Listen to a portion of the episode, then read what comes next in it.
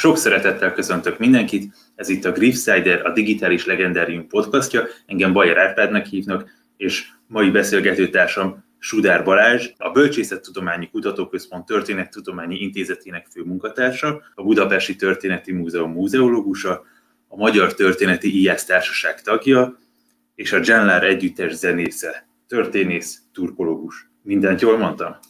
Igen, tökéletesen. Is szeretettel köszöntök mindenkit. Úgy vettem észre, hogy téged elsősorban őstörténettel kapcsolatban szoktak kérdezni, hogyha nem erről kérdeznek, akkor mi az, amiről szívesen beszélsz? Nagyon sok mindenről beszélek szívesen. Az őstörténet egy viszonylag újabb, nyilvános felületen, mondhatom így. Alapvetően én oszmanistaként dolgozom, és magyarországi törökkorral szoktam volt foglalkozni, meg, meg számos szállal kapcsolódom a törökkorhoz, például a zene is elég erősen a törökkorhoz kapcsolódik. De hát nyilvánvalóan a honfogáskor, meg a honfogás időszaka az egy forróbb téma mindenféle szempontból. Mióta belevetettem magam, azóta nyilván ennek sokkal nagyobb lett a nyilvánossága a honfoglaláskora, meg az őstörténet és a ora újkori törökkor, gondolom, hogy korszakban behatárolva a kutatási területed, ez mennyire passzol ezzel a fél évezred különbséggel? Hát valójában nagyon is az egyikből következett a másik. Valójában, eh, hogyha az ember turkológiára jár az egyetemen, tehát török szakra jár, vagy altaisztikára, akkor ez az a két dolog, amivel mindenképpen bele fog futni. Tehát bele fog futni a török hódoltság korába, és bele fog valahogy futni a magyar nyelv török jövevényszavaiba, a magyarság török kapcsolataiba és egyebekbe de nekem ez pont fordítva volt, akkor én egyetemre kerültem, én, én is történettel szerettem volna foglalkozni, de nagyon gyorsan kiderült, hogy a történelem szakon olyan nagyon nem lehet magyar őstörténetet tanulni, aztán én eléggé gyorsan elkezdtem járni a török szakra az eltén, szintén azért, hogy majd én ott őstörténettel fogok foglalkozni, ahol viszont szintén nagyon gyorsan kiderült, hogy ami engem igazán érdekelne, azt, azt olyan nagyon nem tudom tanulni. Viszont oszmanisztikai tanulmányokat meg nagyon jókat tudtam folytatni. Irodalomtörténettel foglalkoztam én jó sokáig. És akkor így, így jött ez az oszmán vonal tulajdonképpen, aminek én nagyon sokat köszönhetek, egyrészt mert nagyon szeretem csinálni, másrészt meg hát a turkológia, meg az oszmanisztika az egészen furcsa módon nagyon sok szállal kapcsolódik az őstörténethez. Tehát például én török énekmondással nagyon sokat foglalkoztam, meg ennek a hátterével, dervis rendekkel, tehát a török misztikával, amikről szépen kiderült, hogy valójában ezek a hagyományos török műveltségben gyökereznek, már amivel én foglalkoztam, azoknak az embereknek a műveltségével, akik mondjuk a múlt században kezdtek letelepedni, megtelepedni, vagy, vagy még most is félnomád életmódot folytatnak, tehát akik tulajdonképpen a nomád törököknek az egyenes folytatói. Oszmanistaként is állandóan bele-bele ütköztem olyan témákba, amik valahogy kapcsolódtak az őstörténethez, és mindig rakosgattam el magamban ezeket a kockákat, hogy na ez is tulajdonképpen egy őstörténeti téma, ami érdekel, aztán ez most elkezdett összeállni egy komolyabb egységé, úgyhogy igazándiból ez a kettő nem üti egymást, hanem éppen hogy nagyon támogatja. Mondjak egy egészen friss példát. Eléggé sokan hallottak Magyarországon arról, hogy Anatóliában vannak olyan falvak, amelyeknek a lakói magyaroknak, tehát magyaroknak nevezik magukat. Rengeteg elmélet keletkezett arról, hogy hát ezek miféle magyarok, hogy a tököli kurucainak a leszármazottai, vagy a Rákóczi emigrációnak, vagy esetleg a Kossuth emigrációnak valamiféle leszármazottai, vagy elhurcolt magyar hadifoglyok. Teljesen véletlenül tulajdonképpen beléjük botlottam egy tanulmányban, elkezdtem velük intenzívebben foglalkozni, és hát én arra jutottam, hogy nem, ezek a magyarok, ezek az anatóliai török nomád törzsi rendszernek a részét képezik, teljesen rendes török nomádok valójában, de hát azt, hogy magyarnak hívják őket, az egy nagyon különös dolog, és nagyon könnyen lehet, hogy nem a magyarországi magyarokkal van közük, hanem azokkal a magyarokkal, akik nem költöznek be a Kárpát-medencébe, hanem akik keleten maradnak. Magyarságnak egy másik ágának a nagyon kései most már teljesen török leszármazottairól van szó. Egészen váratlan felületeken tud az őstörténet és az oszmanisztika összetalálkozni. Mondtad, hogy nyilvános felületed lett, és nagyon sokat kérdeztek őstörténetről. Szerinted mi az oka annak, hogy, hogy az őstörténet egy ennyire forró és ennyire aktuális téma? Ennek azt gondolom, hogy két oka lehet. Az egyik az az, hogy minden kultúra, legalábbis az európai kultúrák, azok nagyon érdeklődnek a saját kezdeteik iránt. Minden évben megemlékezünk a születésnapunkról, pedig saját emlékeink valójában nem nagyon vannak róla. De mégis számon tartjuk, mert az a kezdet. És akkor tudjuk a horoszkópunkat, vagy mindenféle ilyen dolgokat tudunk, ami valahogy kapcsolódik a születésnapunkhoz, pedig bizonyos szempontból egy fiktív dátum az életünkben, mert hogy hát nem sok minden kapcsolódik hozzá közvetlenül a mában. De ez a kezdőpont, a mi életünk kezdőpontja, ez egy kijelölő pont, és azt érezzük, hogy ez meghatározza a többit. A kezdőpont meghatározza a jövőt. És nagyobb közösségek esetében is így van, az alapítási dátum, meg van jegyezve az alapítás körülményei. Hogyha egy költő vagy bármilyen közéleti személy életrajzát kell elmondani a tanulóknak, akkor mit tudnak, a születés és a halál időpontját pedig nem biztos, hogy az életmű szempontjából ezek a legfontosabbak. De ezek olyan keretek, amiket mi nagyon szeretünk számon tartani. Egy nagy közösség életében nyilván a kezdőpont, ahonnan egyáltalán ismerjük a történetét, az az, ami fontos. Ezért érdekes a magyar őstörténet is. Nem csak a magyaroknak érdekes az őstörténet. Európában minden nép valamiféle őstörténettel foglalkozik, valamiféle őstörténetről mesél, tőlünk nyugatabbra is, tehát ez nem egy extrém magyar jelenség, ez az egyik. A másik, ami szerintem magyarázza ezt az érdeklődést, az a bizonytalanság. Ez nem egy lezárt dolog, hogy 1848, és akkor tudjuk, hogy március 15-e, és aztán a végén világos, hanem hogy minden bizonytalan, és mivel minden bizonytalan, ezért nagyon incsiklandozó valójában, ez egy hiányos puzzle, amit valahogy ki kell tölteni. A hiányzó elemeknek a helyét valahogy be kéne rajzolni, hogy meglegyen a kép. És ez mindenkit nagyon izgat. Ez egy nagyon-nagyon izgalmas játék tulajdonképpen. Egészítsük ki valahogy a képet, ha lehetne. Ez is egy tapasztalat nekem történészként, hogy nagyon nehezen bírjuk elviselni, hogyha egy történet nem kerek egy történetet nem lehet elmesélni. És hát a honfoglalás, vagy a magyar őstörténet az ilyen, hogy valójában nagyon nehezen mesélhető el, mert nem nagyon tudunk róla semmit. Szóval nagyon sok a hiányzó információ. Ezt ki a maga eszközeivel, meg a képességei szerint próbálja valahogy kipótolni, hogy egy szép kerek elmesélhető történet kerekedjen belőle. Ez egy nagyon ingerlő dolog, és hát miután sok a bizonytalanság, ezért sokan gondolják azt, hogy ők ezt hozzá tudnak tenni valamit. Ez az a két szempont, ami nagyon feltolja az őstörténetnek a presztízsét, vagy az őstörténet iránt való érdeklődést, egy ilyen korszak van még a magyar történelemben, az a jelenkor gyakorlatilag. Már nem is annyira az első világháborúban, most ugye Trianon miatt ez központban van, de inkább már a második világháború utáni időszak az szintén ennyire az érdeklődés középpontjában van. Az meg pont azért, mert nagyon közel van, az meg már a közvetlen történetünk, meg a szüleink története. Két dolgot mondtál, az egyik ez a születésnap is kezdett. Nagyjából jó helyen keresgéltek, amikor 1896-ban azt mondták, hogy na akkor most ezer éve? Vagy ez, ez nagyon távol van mondjuk a magyarság születésnapjától? Meg lehet-e egyáltalán határozni? Ez egy nagyon érdekes dolog. A magyarságnak egy elég speciális története van szerintem ilyen szempontból, hogy egy, egy különös története van. Ugye nekünk van egy ilyen dátumunk, hogy 895, ami vagy pont akkor volt, vagy nem egészen, de nagyjából akkor, ami a honfoglalásnak a dátuma. A honfoglalás az, az az időpont, én szerintem, amikor a magyarságnak talán a többsége, de valószínűleg a vezérkara, a centrum, a fejedelem beköltözik a Kárpát-medencébe, és ez egy nagyon jó megfogható dátum. Ha belegondolunk, akkor mondjuk a szlávoknak nincsen ilyen dátumuk, hogy a horvátok nem tudják elmondani, hogy ők mikor értek a mai Horvátország területére, vagy a szerbek, vagy a bolgárok. Tehát, hogy ez egy nagyon érdekes, különös helyzet, hogy nekünk van egy ilyen nagyon, nagyon konkrét időpontunk. Ugye ez a, a Kárpát-medencei magyar létezésnek a születésnapja, ez nem a magyarság születésnapja, ez, a, ez az itteni létünknek. Ez olyan, mint amikor beköltözünk egy új lakásba tulajdonképpen, hogy a születésnapos párhuzamnál maradjunk. A születésnap az nyilván korábban van, most az egy nagy kérdés, hogy mennyivel korábban. A nyelvészeti válasz erre az, hogy, hogy a nyelvészeti számítások szerint a magyar nyelv az egy olyan 2500 éve elvált a legközelebbi nyelvrokonoktól is, tehát az azt jelenti, hogy 2500-3000 éve nagyjából a magyar nyelv önálló. Ezzel egyébként Európában az egyik legrégebbi nyelv. Tehát kevés olyan nyelv van, aminek ilyen hosszú önálló múltja lenne. Tehát ők azt mondják, hogy akkor a magyarság az 2500-3000 éves önálló létre tekint vissza. Én történészként inkább a közösségben gondolkodom, vagy a közösségre figyelek, aminek nagyon fontos eleme a politikai kifejeződés. Én úgy látom, hogy a politikum nagyon nagy szerepet játszik a közösségek képzésébe. Én azt gondolom, hogy azért a magyarságnak a megformálódása, tényleg a mai magyarság felé vezető közösségnek a kialakulása azért nem olyan nagyon sokkal van a honfoglalás előtt, én ezt mondjuk az 9. századra satszolnám, de hát persze ez a bizonytalanságok mezeiben van már, úgyhogy lehet, hogy tévedek. Honfoglalás környékén, hogyha született volna egy kötet azzal a címmel, hogy mi a magyar, akkor abban milyen dolgok kerültek volna be, mit jelentett magyarnak lenni abban a korban. Egyáltalán mennyire határozták meg az emberek magukat így ezzel a terminussal? Ez egy nagyon jó kérdés, én azért felszoktam tenni azt a kérdést, amikor ez felmerül, hogy vajon egy keszi törzsbeli ember az most magyarnak gondolta magát, vagy nem a törzszövetség létrejötte előtt ő magyarnak gondolta magát, vagy nem, a törzszövetség létrejötte utána magyarnak gondolta magát, vagy nem.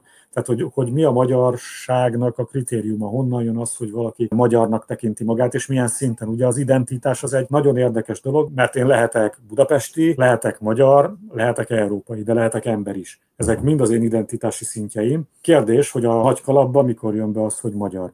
Én azt gondolom, hogy valószínűleg már a törzszövetség is többé-kevésbé magyarnak nevezte meg magát egészében véve, tehát a Keszi törzsbeli az Keszi volt, a nyék meg nyék, de volt egy nagyobb befoglaló egység, az, az a törzszövetség, ami szerintem talán magyarnak hívta már magát, és aztán amikor létrejön a fejedelemség, akkor onnantól meg már gyakorlatilag biztos, hogy ez magyar néven fut. Tehát annak, hogy valaki magyarnak tekintette magát, egészen biztosan van egy politikai olvasata, és lehet, hogy van egy etnikai olvasata is talán, tehát lehet, hogy a magyarul beszélő közössége magyarnak hívta magát. Egyáltalán nem biztos, hogy azt a nyelvet, amit mi most beszélünk, illetve annak az elődjét, mondjuk a 9. században magyar nyelvnek hívták. Nem tudjuk erről, semmit sem tudunk, mint ahogy azt sem tudjuk, hogy a magyarul beszélők teljes közössége magyarnak hívta volna magát.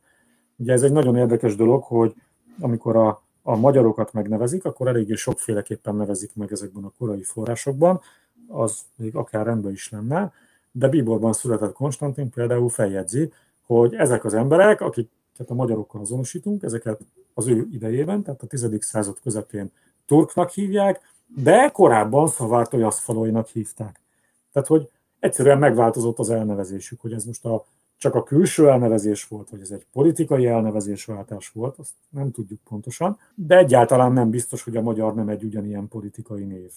Még az is lehet, hogy egyszerűen az Árpád-ház trónra kerülése, vagy, vagy hatalmi helyzetbe kerülése stabilizálja ezt a nevet a közösségre, és aztán a Kárpát-medencében való megszilárdulás lesz az, ami teljes mértékben elterjeszti az egész közösségre ezt a nevet.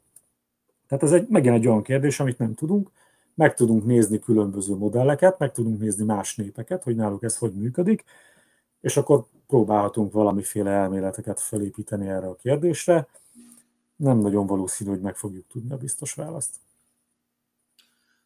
Ehhez kapcsolódik az is, hogy mondtad, hogy ez egy puzzle, aminek nagyon sok ismeretlenje van még, nagyon sok hiányzó kocka. Jönnek új puzzle darabok, jönnek új történet darabok, amiket be lehet illeszteni egy nagy képbe? Vagy ez egy nagyjából statikus kép? Ez egy nagyon érdekes kérdés. Ezt nagyon sokan elmondták az utóbbi időben, hogy valójában már nincsenek új történeti források, tehát leíró források, amik valamilyen történést mesélnének el. Mert ami van, azt már réges-rég ismerjük, kiveséztük, semmi újdonság nincsen benne. Én a magam részéről azt látom, hogy, hogy de vannak feltárásra váró kérdések bőven, és azt hiszem, hogy azért, mert egy picit megváltozott az a látószög, amivel ezekre a forrásokra rátekintünk. Tehát egy kicsit másképp foglalkozunk ezekkel a forrásokkal, és én úgy gondolom, hogy igen, valójában talán lehet, hogy nem is úgy kéne mondani, hogy új pázlő darabok kerülnek elő, hanem hogy a régiekről kiderül, hogy nem is olyan formájúak egészen, mint ahogy eddig gondoltuk. Tehát, hogy egy picit átértelmezzük ezeket az eddig meglevő darabkákat, és azt egy kicsit utána másképp fogjuk összerakni nyilvánvalóan. A honfoglalásnak a története, meg a magyarős történet az, mivel amiket mondtál, azok miatt is nagyon népszerű, ezért nagyon sok tévhit, városi legenda, legenda kering róla. Szerinted mik azok, amiket történészként legfontosabbnak tartasz cáfolni, vagy eloszlatni tévhitet? Hát ez egy nagyon nehéz kérdés, hogy most mit is tartok tévhitnek. Én nagyon sok mindent égesnek gondolok abból is, amit mondjuk a tudományosság állít. Én nagyon sok szempontból azt érzem, hogy szinte mindenre azt mondom, amilyen állítás volt eddig, bárhonnan is jött, hogy jó, de ha jobban megnézzük, akkor ezt nem biztos, hogy ki lehetne jelenteni. Nyilván az extremitások azok, amiket ki lehetne mondjuk zárni, tehát hogy a magyarok sumérok, azt azért talán hagyjuk meg, hogy a Siriusról jöttünk, azt meg a Mú kontinensről, ezekkel kár foglalkozni, de mondjuk már az, hogy mi közünk a hunokhoz, én azt meg nem tudom mondani. Tehát én nem merném azt állítani, hogy semmi közünk nincs hozzájuk, mint ahogy nem is tudom igazolni, hogy van. Én inkább azt mondanám, hogy a bizonytalanságot kell a levegőben tartani, amikor valami bizonytalan. Tehát ha valami bizonytalan, akkor nem mondjuk rá azt, hogy igen, meg azt se, hogy nem, hanem azt, hogy bizonytalan. Az egész őstörténetnek szerintem ez, a, ez az egyik kulcsa, hogy nagyon világosan szét kell választani, hogy mi az, amit valahonnan tudunk, és az úgy nagyjából állítható, mi az, amiről úgy tipjeink vannak, és mi az, amiről fogalmunk sincsen igazándiból. És amiről fogalmunk sincs, arról teljesen fölösleges állításokat tenni, mert sem megyünk vele semmire. Jobb bevallani bizonyos esetekben azt, hogy nem tudjuk, nem tudunk erről a bizonyos kérdésről semmit sem mondani, mint hogy fedezet nélküli állításokat tegyünk. Ez egy nagyon nehéz dolog egyébként az őstörténetnél, mert nagyon sok mindenre azt kell igazándiból mondani, hogy hát nem tudjuk.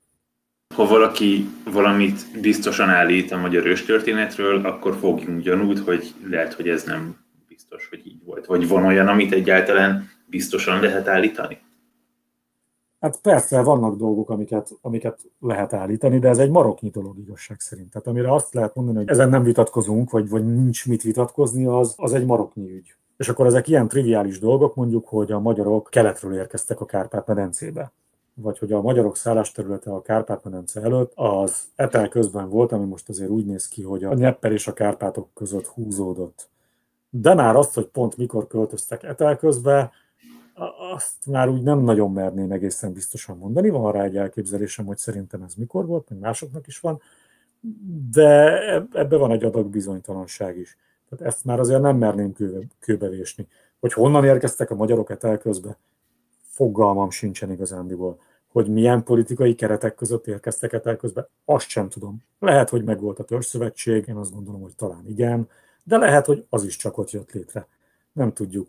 Az körülbelül biztos, hogy etel közben jön létre a fejedelemség. Az egy államcsíra, ami ott létrejön, az a legegyszerűbb sztyeppei állam, ami ott létrejön, aminek tulajdonképpen egyenes folytatása az a mai magyar állam, amiben élünk. Az ott jön létre, az nagyjából biztosnak látszik, mint hogy az is biztosnak látszik, hogy Álmos az első fejedelem, és az ő leszármazottai ugye az Árpádháznak nevezett család. De körülbelül ennyik azok, amiket ki lehet mondani. Sok mindenen lehet gondolkodni, sok mindenféle ötletet fel lehet vetni, de hogy eléggé kevés a, a stabil pontja ennek a játéknak igazándiból. Az, hogy ilyen keveset tudunk erről az időszakról, a magyar őstörténetről, az elsősorban annak köszönhető, hogy nincsenek írott forrásaink? Vagy minek? Igen, annak köszönhető, teljesen egyértelműen annak köszönhető.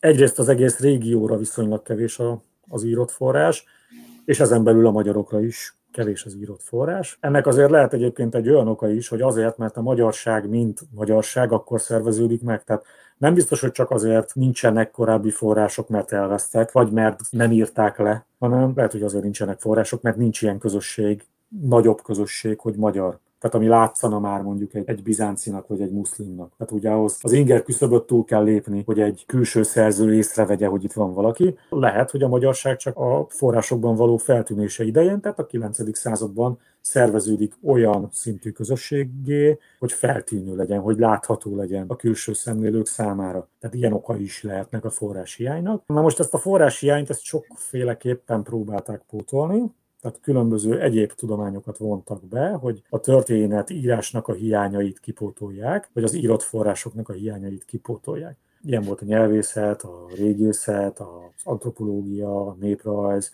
most a genetika, mindig valamilyen külső támaszt próbáltak találni a magyar őstörténet megírásához. Csak arra kell nagyon figyelni, hogy azért a történelem az a történések elbeszélése. Tehát a a közösséggel megesett dolgoknak az elbeszélése alapszinten. És hát sajnos ezeket az írott források tudják elmondani. Más tudományágak igazándiból történeteket nem tudnak mesélni. Nagyon érdekes információkat hoznak, a magyar múltról hoznak különféle információkat, tehát ez megvan, de történésekről nem nagyon tudnak elmondani semmit. Van egy nagyon érdekes példa, ha megnézzük a Volga Káma vidékét, ami ugye nagyon sokszor előjött magyar őstörténeti koncepciókban, akkor azt lehet mondani, hogy rengeteg tudományág mutat oda. Valójában még a történettudomány is oda mutat, hiszen Julianus barát valahol ott találta meg a magyarok rokonait. De mutat oda a népzenekutatás, a helynévkutatás, a késői orosz források, a régészet, most a genetika is mutat erre a vidékre, tehát rengeteg tudományág ráirányítja a figyelmet erre a régióra, csak egyetlen egy gond van, hogy nem tudunk semmilyen történetet elmesélni. Tehát fogalmunk nincs, hogy mi történt és kivel, és hogy most akkor mi van ott. Nem tudjuk elmondani, mert nincs hozzá egy nyomorult írott forrás, ami elmondana valamit. Csak tudjuk, hogy valami közünk van ehhez a helyhez, csak nem tudjuk, hogy mi. Mert nincs írott forrás. Ez egy nehéz helyzet. olyan egy kicsit akkor, mint egy déjà vu érzés, hogy érezzük, hogy ott van valami, de igazából nem tudjuk megmagyarázni, hogy akkor mi történt. Igen. Különböző történeti modelleket fel tudok rá csak nem tudok választani közülük. Mondhatom azt a Volga Káma vidékére, amit mondjuk a nyelvészet mondott, hogy hát az egy őshaza, ahonnan a magyarok kivándoroltak valamikor nagyon régen. Lehet olyan megközelítés, hogy valahol az Urálon túl éltek a magyarok, vagy a magyar közösség, az átvándorolt az Urálon, megterepedett ebben a régióban is, majd tovább vándorolt a telközbe.